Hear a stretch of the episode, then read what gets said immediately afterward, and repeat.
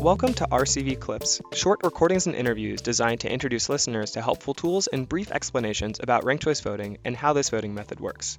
These clips are produced by the Ranked Choice Voting Resource Center, a compilation of best practices and first-hand experiences from jurisdictions that have used ranked choice voting, also known as RCV. The website, www.rankedchoicevoting.org, and the overall project serve as resources for election administrators, voters, policymakers, candidates, and for anyone who wants to learn more about ranked choice voting. We are not advocacy focused. Rather, we aim to provide resources that allow jurisdictions to implement RCV effectively and efficiently. The RCV Resource Center team is comprised of former election administrators who have conducted statewide, municipal, and district RCV elections.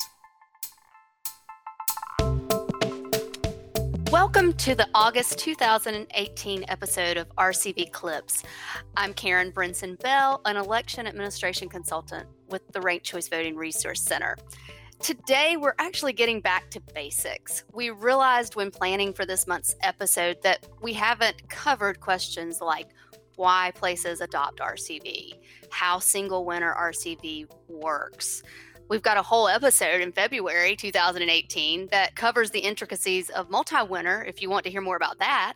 But today we wanted to bring back some attention to just the single winner method of ranked choice voting. Talk also about where it's used, how to fill out an RCV ballot.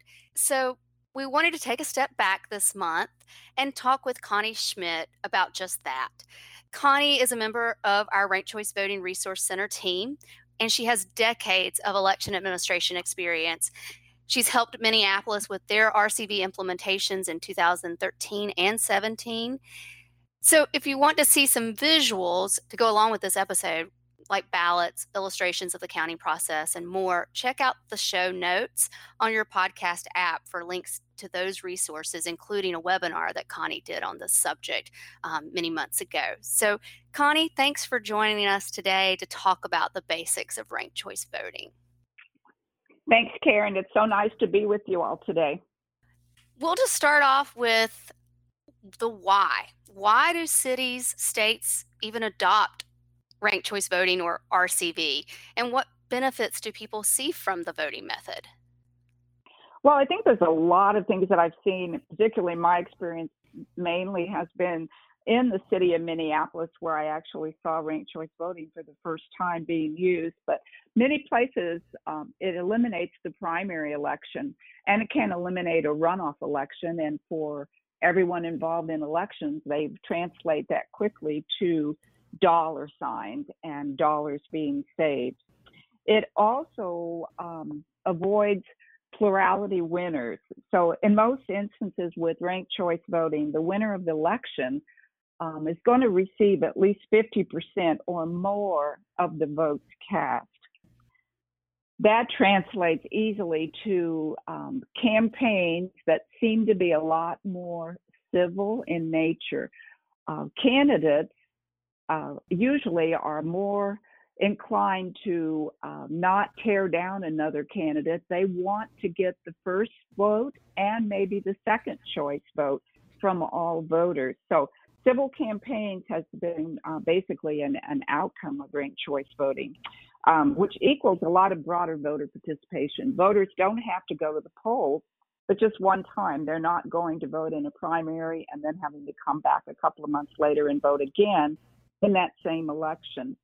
And of course, for election administrators, serving our UOCAVA, our military overseas voters, has, has really been a challenging uh, thing for us to do because of concerns with trying to get our ballots out to the military and overseas voters on time.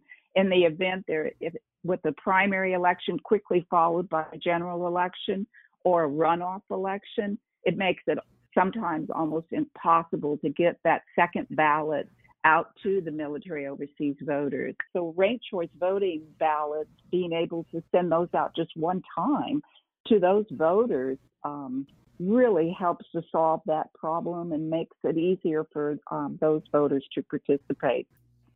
And I'll touch on that as my next question. You mentioned the UOCAVA, so that's Uniformed and Overseas Citizens Act. Uh, for those who aren't familiar with that terminology, and can you tell us, tell our listeners where where that's used for UOCAVA purposes?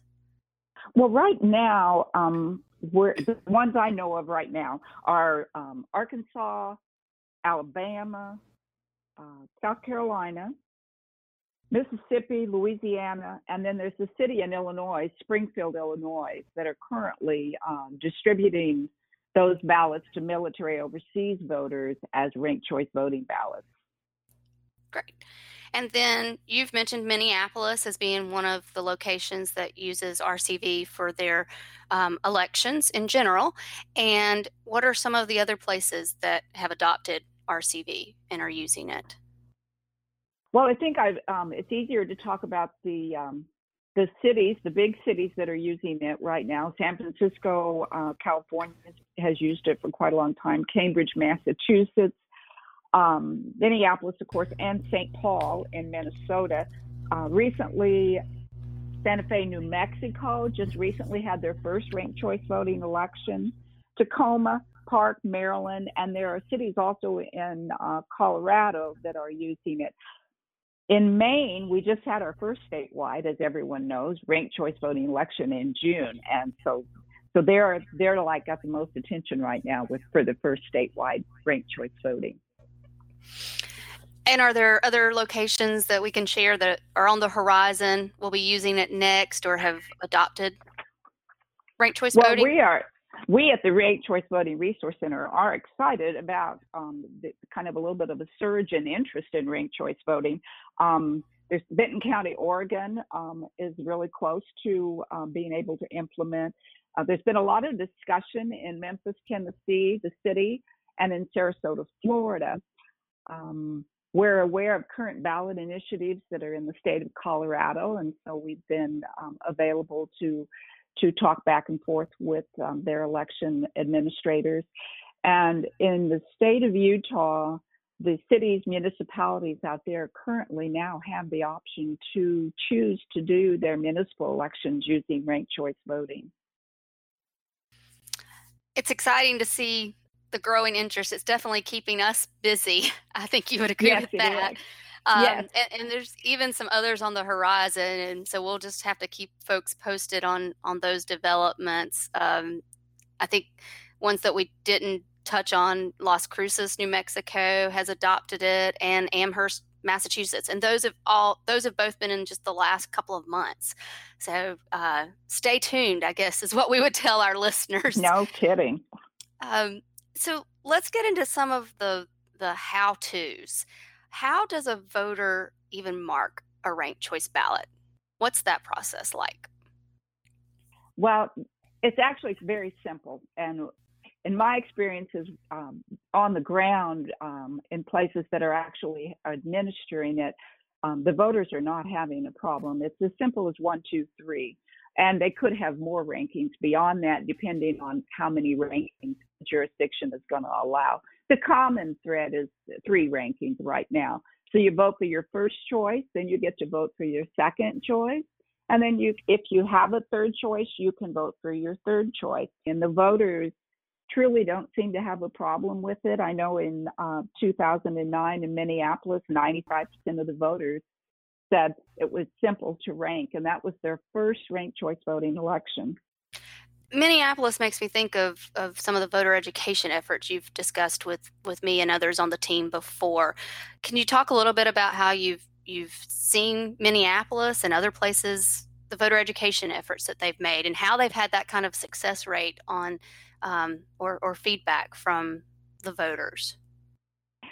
Well, I'm a big person um, that really touts uh, voter education. It's like the, one of the most important things, especially when you're implementing anything new, and that could be new voting equipment or a new voting method like ranked choice voting. So, Minneapolis, right from the very beginning, they decided to send out what they call a voter information guide and they mail one to every household in the city. And they started doing that um, in 2009, and they've done it in every ranked choice voting election because they only use ranked choice voting every four years in the municipal elections. Um, but the voters have all said that they've ranked that at the very top in the post election survey as the best way they have understood how to do it. And the second, right below that, is the explanations that they get in the polling place from the boots on the ground, our poll workers. Um, that last bit of information on do you understand how to mark your ballot right before they go in to mark their ballot. So it sounds like ballot instruction and and just even some simple guidance for for locations that don't have or aren't the size of Minneapolis, don't have as many media outlets and things. Uh, just basic instruction at the polling place has been an effective education tool? Absolutely. Just to ask a voter, do you know what ranked choice voting is? Do you need help in understanding how to mark your ballot? And the poll workers are all, um, they have a handout they give when the voter comes in if they have a question. And again, it's that simple one, two, three handout and very simple, um, simple instructions, simple ballot design with clear instructions is the key and and going back to Minneapolis again, and and just sticking with voter education in general, I know they made an effort, especially in this past election, to give explanation of how the ballots are actually counted for the voters to understand. Can you give our listeners some basic explanation here on how the ballots are counted? Sure. And again, um, there's a lot of visuals on our rankedchoicevoting.org um, website um, if you're interested in looking at more information on that. But tabulation rounds can easily be described as the first election results that come out on election night are just like any other election result. The votes are counted for the first ranking. And if any candidate receives over 50% of the votes, um, they're declared the winner and it's over. If we don't have a candidate with over 50%, the candidate receiving the fewest number of votes is basically eliminated. And those second choice votes on those ballots are redistributed to the remaining candidates and we tabulate again. If again, if we have a candidate with over 50%, it stops and they're the winner. And so the tabulation rounds continue until we have a winner or we're down to just two candidates. And it's really that simple. Is there anything else you'd want to touch on, Connie? I know that you and I, in particular, seem to have traveled a good bit representing the Ranked Choice Voting Resource Center and and have been in front of some legislative bodies and conferences. So I know that you've got experience just explaining this for the first time out with folks. So I'll give you an opportunity if there's anything else you want to touch on um, to share that at this point. Well, I think I forgot to mention, and this is really important to me as a former election administrator, is voter intent.